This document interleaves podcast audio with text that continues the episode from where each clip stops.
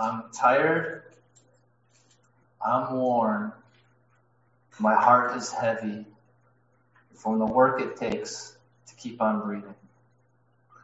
These lyrics of a song could very well be the opening lines of a story of uh, probably many of our lives this morning. Maybe you've come today and you're kind of feel like you've been beaten up relationally or verbally at work, at home, and you're coming from that. Or maybe uh, this morning you're carrying a responsibility that just weighs on your shoulders, that brings anxiety, this fear of failure, or maybe you've been hurt and there's anger boiling up inside you that swirls with discouragement and there seems to be no one that understands. Or maybe you carry a deep loss, a loss of a loved one, a friend, or just deep disappointment, something you hoped for and it didn't happen. Well, Christian, I want to tell you this morning that Jesus sees, He cares, and He's not far off because He's right there with you. And so this morning I want to walk through the short account that Keith just read there. And I want to highlight the deep compassion of Christ that we see in this passage. I want us to see how this account is a beautiful picture of the gospel. And I want us to look at the hope we have in Christ. And this morning it's going to culminate in us believers partaking of the Lord's Supper, communion. It is a perfect picture of what we're seeing here the remembrance of the compassion of Christ on the cross for us, and then with that, our, the expression of our unity together that Christ has won for us. And so, looking at our passage that Keith just read for us, verse 11, Luke gives us the setting. He says, Soon afterward, he went to a town called Nain, and his disciples and a great crowd went with him. So this is, as Keith was saying, was just shortly after the situation with uh, the centurion, who had marvelous faith, the healing of his servant that he beloved. Nain is roughly uh, 20 to 25 miles southwest of Capernaum. So this probably took Jesus a few days to get to Nain. He's still in Galilee, northern Israel. That's where he's been here so far. Luke is northern Israel. And, and keep in mind here, this great crowd continues to follow him. They're following this miracle worker, this man who commands their presence with his words. And then we read this, verse 12, and he drew near to the gate of the town. Behold, a man who had died was being carried out, the only son of his mother, and she was a widow. And a considerable crowd from the town was with her. And from this, I want us to see that there are no accidents there are absolutely no coincidences with God.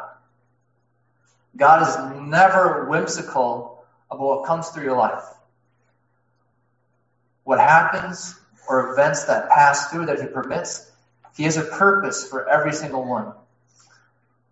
In Isaiah 46, God says this. He says, For I am God, there's no other. I am God, there's none like me declaring the end from the beginning and from ancient times things not yet done, saying, My counsel shall stand and I will accomplish all my purpose. And then we as Christians, we have the assurance, the promise from God Himself that everything that God permits in your life is ultimately for good. Romans 8 28.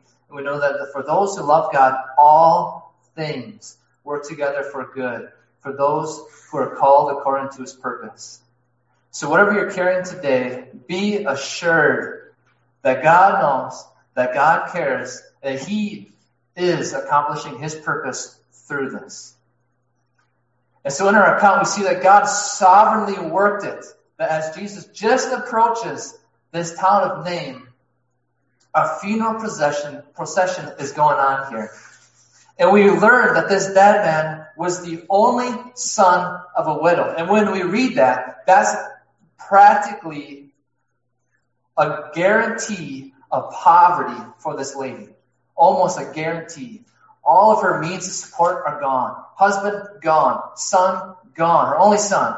This is almost a guarantee of poverty.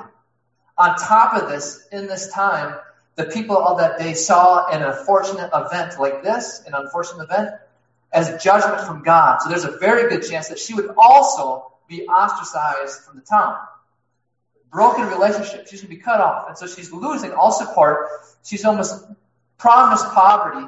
And most likely people are going to start cutting, back, backing off because this has happened because you did something wrong. What we see described here is a woman in desperate situation with no way to get out herself. And I want us to, to sit here for one second and see that widows, they seem and they do have a very special place in God's heart. Widows have a very special place in God's heart. We through, throughout biblical history, widows are front and center everywhere. Tamar, a widow that Judah wronged, it was through her that eventually Jesus would come. In the law, God's law, he took extra measures to protect widows from mistreatment. Exodus 22. He took measures to provide for them. That is, if people obey his law. Deuteronomy 14, 24, 26. Also in Deuteronomy, God calls himself the living God as the one who executes justice for the widow. It's interesting in the law in Deuteronomy, God specifically says to include widows at festivals. That as long as God is God, there will be no forgotten widows. And then, if that's not enough, in Deuteronomy 27, towards the end of Deuteronomy, God, uh, God pronounces a curse on anyone who prefers justice to a widow. But moving on in the Bible, we see Naomi, widow, Ruth, widow, who King David would come from, who King Jesus would come through, come from.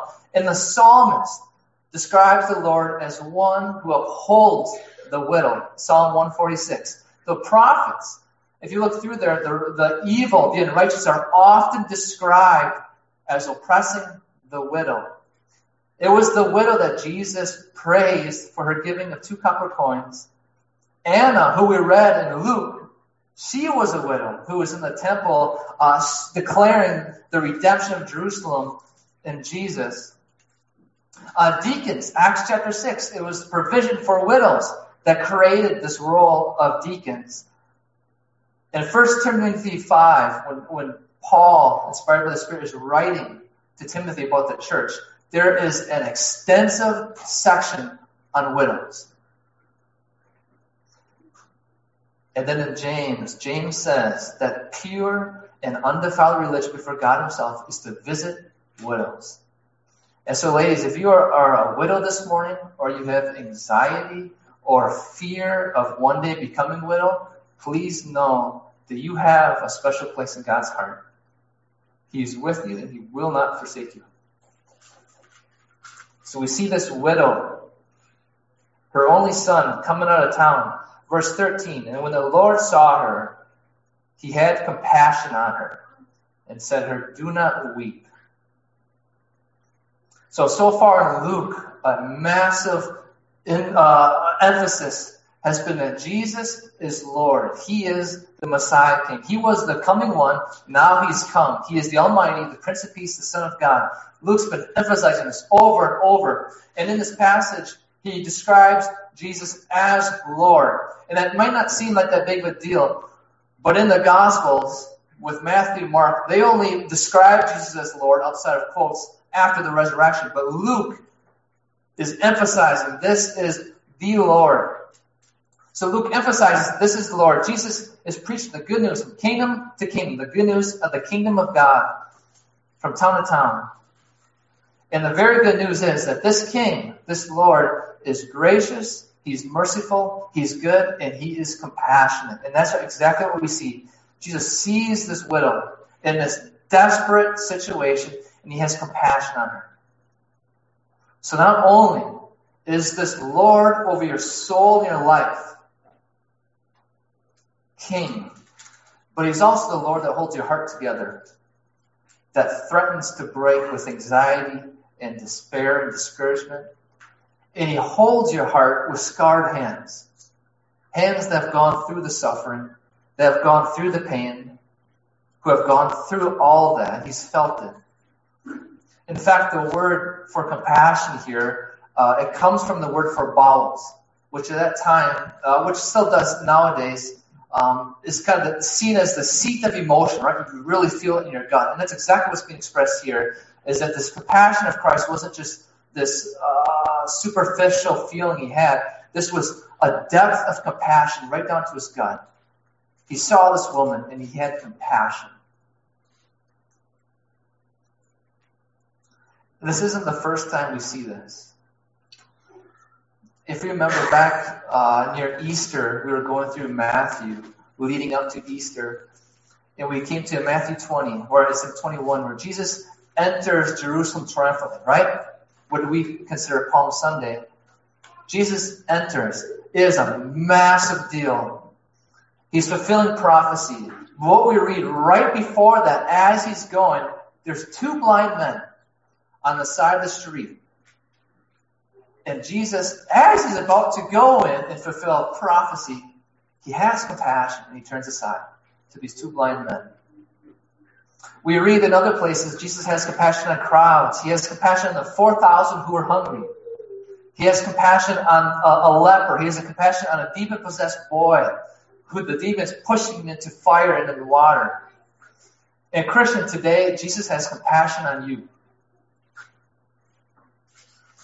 Listen to the writer of Hebrews, for we do not have a high priest who is unable to sympathize with our weaknesses, but one who in every respect has been tempted as we are, yet without sin. Let us then, with confidence, draw near to the throne of grace that we may receive mercy and find grace to help in time of need. We are told that Jesus is able to sympathize with us, with our weaknesses, in every respect. Because he's gone through it. He's experienced it. And in the light of that, not only that, we can then draw with confidence to the throne of God to receive grace and mercy in time of need. Cast all your anxieties on him because he cares for you. First Peter. So Jesus has compassion on this widow, and he tells her, Do not weep. I don't want us to miss this. The widow is coming up with her dead son, and there's a crowd. She's surrounded by weepers. I know many of us know what it's like to feel alone in a crowd to feel alone. There's people everywhere, but you feel alone. Alone with the burden, alone with the pain.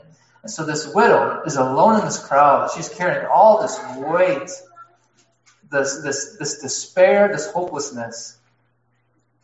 And then Jesus came and, he, and she spoke and he spoke and she was no longer alone. He does the same in our lives. He speaks, and we're not alone. It's like Shadrach, Meshach, and Abednego. They were not alone in the fire. As Nebuchadnezzar saw, there's one like the Son of God that was with them in the fire. So this morning, you two are not alone because the Son of God is with you in the fire. Verse 14, then he came up and touched the bier, and the bear stood still. So custom and courtesy is that in meeting a funeral procession, you stop and you wait. We still do that today, right? When people are driving out, you stop. Uh, that's the, the courtesy. Usually we have policemen even helping that. And so that was the common courtesy and the custom of that day too. But Jesus doesn't move. He stops. And he has them stop. But picture this, as one, as one commentator said, the way of life meets the way of death coming out of a town. Jesus stops this funeral procession. And just uh, kind of picture this. Um, at that time, uh, so the body doesn't deteriorate, they would anoint the body with oil, and then they would get it out of the house as soon as they can. So before before night, they would get it out of the house just because it would start decomposing. And so this was very soon after this, the, her only son, the widow's only son, has died. Usually they'd be wrapped in cloth on a bier, on a, a plank of wood, carried out. There wouldn't be any coffin.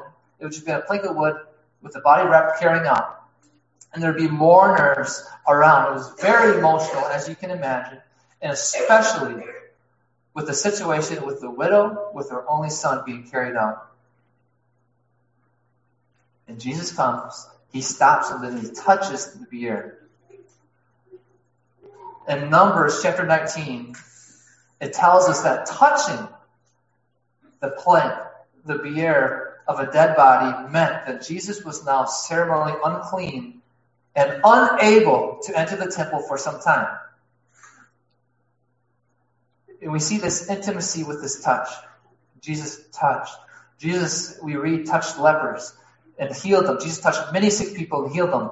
Jesus tenderly held the little infants and blessed them. And I, I want us to see this beautiful picture of the gospel here. Number one, the widow is in a desperate situation, no way to get out herself. We were dead in our sin without any hope. We are enemies of God and we love our sin. Jesus, he chooses to stop the funeral procession. He makes himself unclean, unable to go into the temple, cut off from God, if you will, for her sake.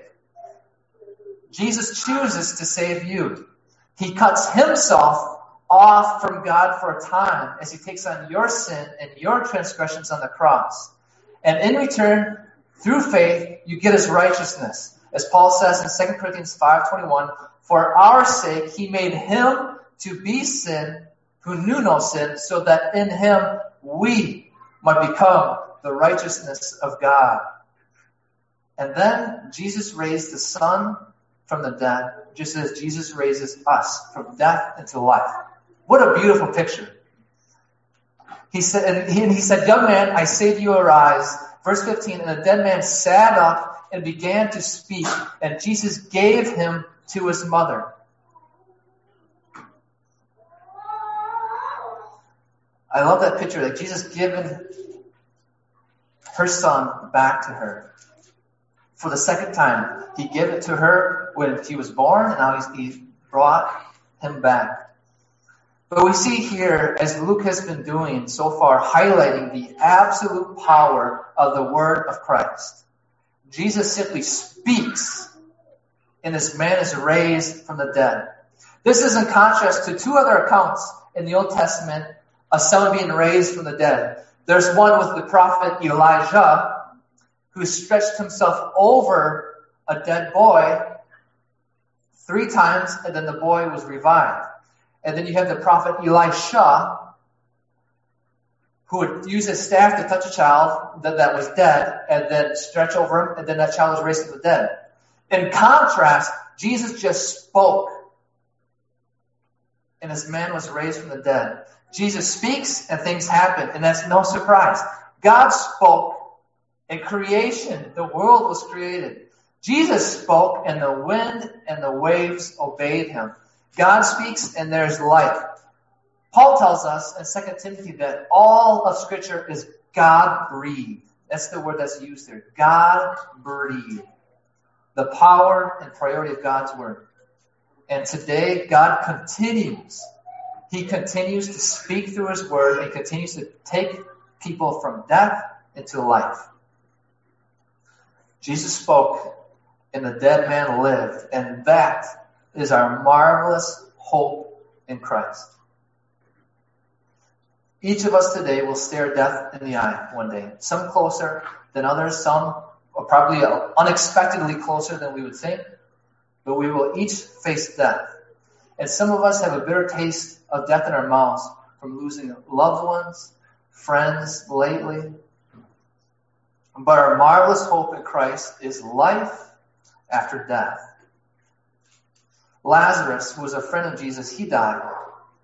And when Jesus came to the village, he went and talked to Lazarus' sister Martha, and he told her, I am the resurrection and the life. Whoever believes in me, though he die, yet shall he live. To the Thessalonians, Paul says this, But we do not want you to be uninformed, brothers, about those who are asleep referring to those who are dead, that you may not grieve as others do who have no hope. For since we believe that Jesus died and rose again, even so, through Jesus, God will bring with him those who have fallen asleep. And what a statement. Paul says, yes, grieve. Grieve for those you have lost. It was never meant to be that way. Death was never meant to be. It was because of sin that death is here. But Paul says that, yes, grieve, but do not grieve like those that don't have hope, because you have hope. Because Jesus Christ brings hope. Those we have lost, our believing loved ones, our little lost little ones, we have hope we will see them again. And so here in our passage, we see the marvelous hope that we have in Christ life, life after death, life for all those who believe. And then the passage ends, verse 16 Fear, fear seized them all, and they glorified God, saying, A great prophet has arisen among us, and God has visited his people. And this report about him spread through the whole of Judea and all the surrounding country. So, uh, unsurprisingly, this spread everywhere. Listen to what happened. This is amazing. And so it spread. And Luke says, Fear seized them all. And this is not the first time we read about this or that this occurring. If I remember back in chapter 1, Zechariah, when he was mute, John the Baptist, his son, is born.